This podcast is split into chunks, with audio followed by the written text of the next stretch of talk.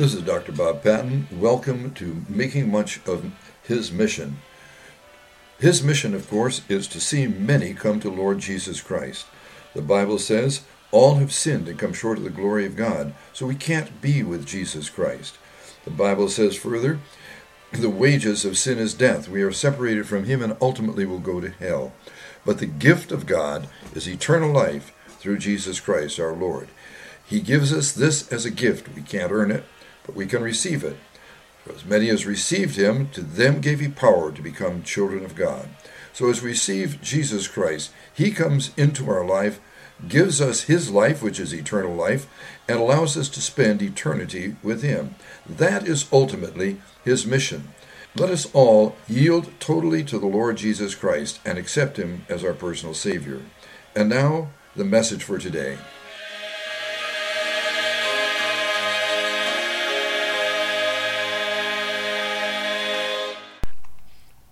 Welcome to making his mission our mission. Today we will to look at the birth of Christ and what we can learn from the contrast between the emperor and the baby. Let's pray. Heavenly Father, thank you for this time. We pray for the power of Satan to be broken. We pray, Father, that you fill us with the Holy Spirit of God and that your word would go forth with power. We pray that people get saved. Others will be encouraged to grow more in you. In Jesus' name, amen. Luke chapter 1, I'm sorry, chapter 2 begins in these verses. And it came to pass in those days that there went out a decree from Caesar Augustus that all the world should be taxed. And this taxing was the first made when Cyrenius was governor of Syria. And all went to be taxed, every one into his own city. And Joseph went up from Galilee, out of the city of David, unto Judea, unto the city of David, which is called Bethlehem, because he was of the house and the lineage of David, to be taxed with Mary, his espoused wife, being great with child. And so it was that when they were there, the days were accomplished that she should be delivered. And she brought forth her firstborn son, and wrapped him in swaddling clothes, and laid him in a manger, because there was no room for them in the inn. What a contrast we can see between the life of Augustus Caesar. Caesar Augustus was the most powerful man in the world at that time. Caesar Augustus had all power. Uh, you can say, in a sense, that he was the most powerful man in the Roman Empire, the first great emperor of Rome. Rome stretching from uh, Britain all the way down to uh, North Africa, from Spain all the way to the Euphrates River. They said that the um, Mediterranean at this time was kind of a Roman lake. And what he said happened. And what he did, he did. And he had control of life and death. And then we contrast him to a little baby born of parents so poor that there was no room for them in an inn. And uh, what a contrast. And yet, who was really the one in charge? And that's what we want to talk about today and to point out that God and God alone knows what's going to happen. He knows what's going to happen to Augustus Caesar. He knows what's going to happen to that baby. God knows everything, and He can tell the future because He is outside of time. It is He who created the universe of time and space and matter, and so He Himself is not bound by time. And He knows what's going to happen before it happens. He states this clearly in Isaiah 46, verses 9 to 10. He says this Remember the former things of old, for I am God and there is none else. I am God and there is none like me, declaring the end from the beginning, and from ancient times the things that are not yet done, saying, My counsel shall stand, and I will do all my pleasure. God knows everything, and not only did he know everything, but he has the power to bring things to pass as he wishes. Since the beginning of time, God had made a plan to rescue mankind. In Galatians chapter 4 it says, But when the fullness of time was come, God sent forth his Son, made of a woman, made under the law, to redeem them that were under the law, that we might receive the adoption of sons. There's a tremendous amount of truth packed into these little verses. But when the fullness of time was come, God knew the right time.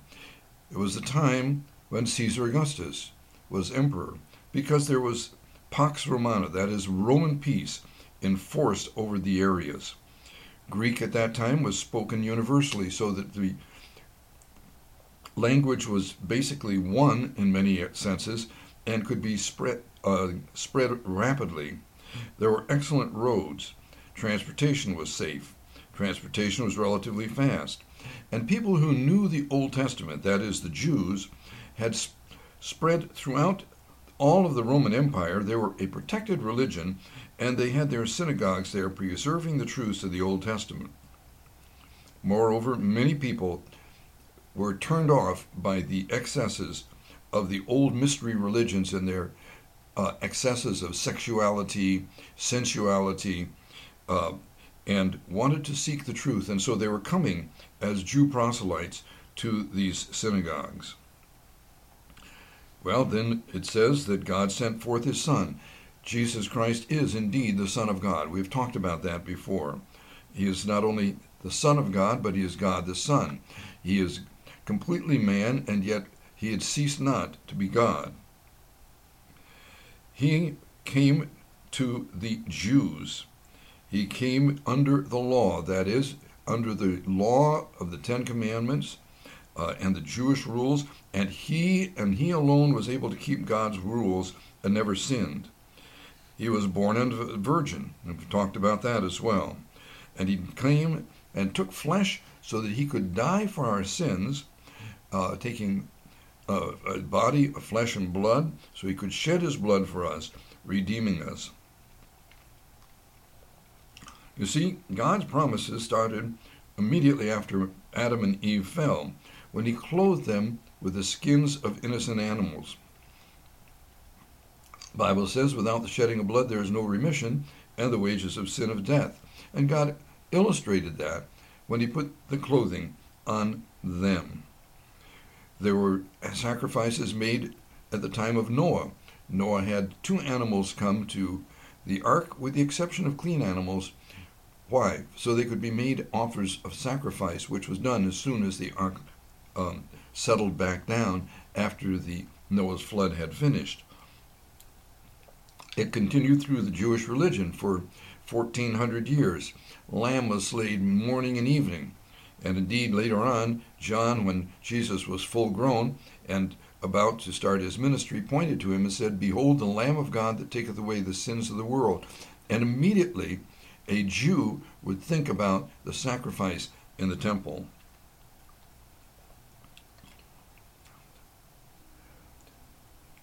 God knew everything. So he predicted, for example, not only that um, the Redeemer would come and cover the sins, but he said to Adam and Eve, uh, as they were there, and actually spoke to Satan, I will put enmity between thy, thee, that's Satan, and the woman, between thy seed and her seed. It shall bruise thy head, and thou shalt bruise his heel. And this prediction, the seed of a woman, was another clue of the virgin birth.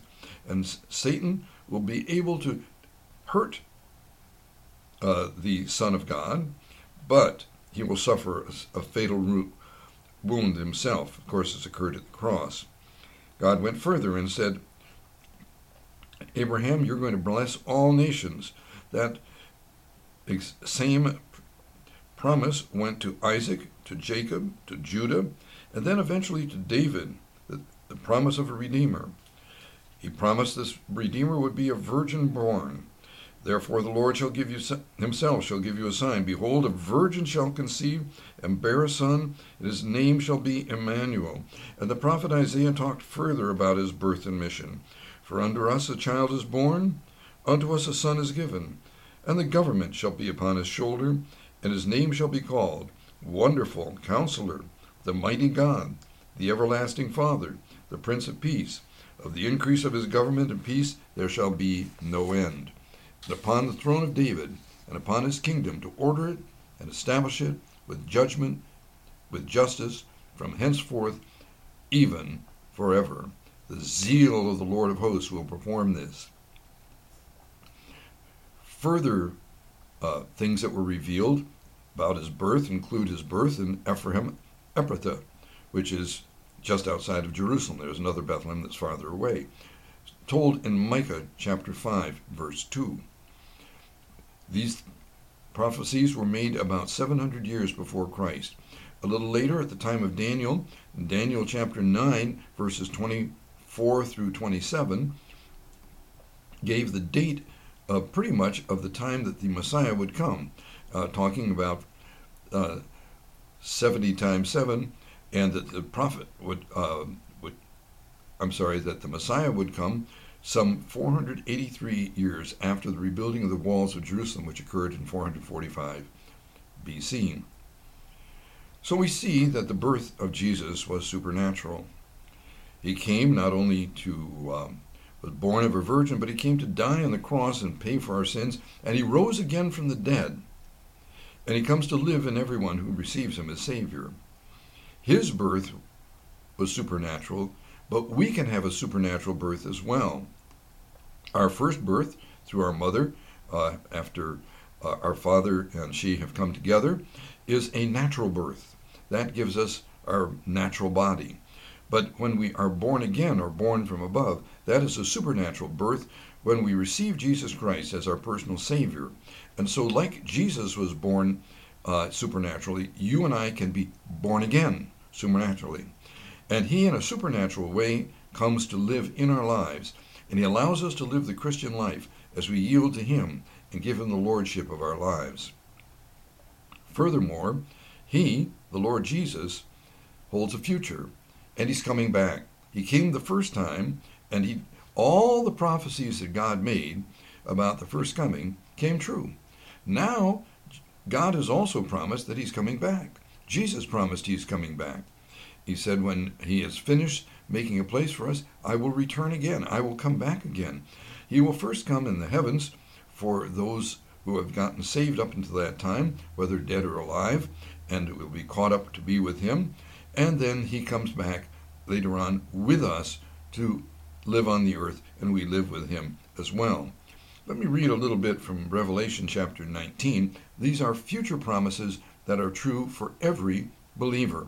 If you have taken Jesus Christ into your heart, you are a part of this promise. He revealed himself to John, and John said, I saw heaven opened, and behold a white horse, and he that sat upon him was called Faithful and True. And in righteousness doth he judge and make war. That's verse uh, 11 of chapter 19. Verse 14 And the armies which were in heaven followed him upon white horses, clothed in fine linen, white and clean. That's you and me. And a little description of the Lord Jesus, verse 16 And he had on his vesture and on his thighs a name written, King of Kings and Lord of Lords. And he will come and rule over the entire earth at that point in time. Brothers and sisters, there's a great chaos in our times. We don't know who holds the future. We don't know what's going to happen. You have terrorism. All sorts of things are going on. But for every born again believer, the ultimate future is definitely secure. Ultimately, we will be with the Lord in heaven.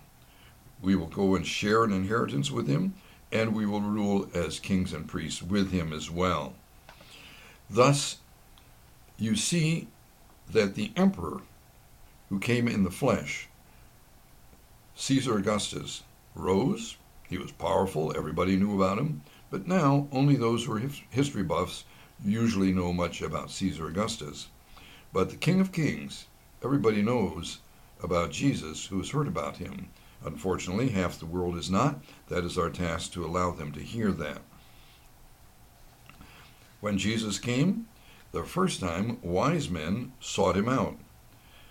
Wise men still seek him today not to offer him presents of gold and frankincense and myrrh, but to offer him our own lives as we open our hearts to Him and allow Him to come into our lives. And God promises if that if we seek Him with our whole heart, we will surely find Him.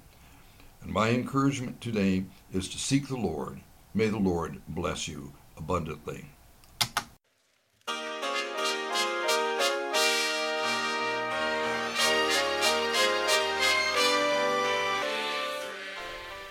And a final reminder what we cannot do in our own strength, He can do through us. So as we try to apply what we've learned today, let us yield it to Him and ask Him to live His life through us. And once again, this is Dr. Bob Patton from Making Much of His Missions, wishing you a blessed day. God bless you.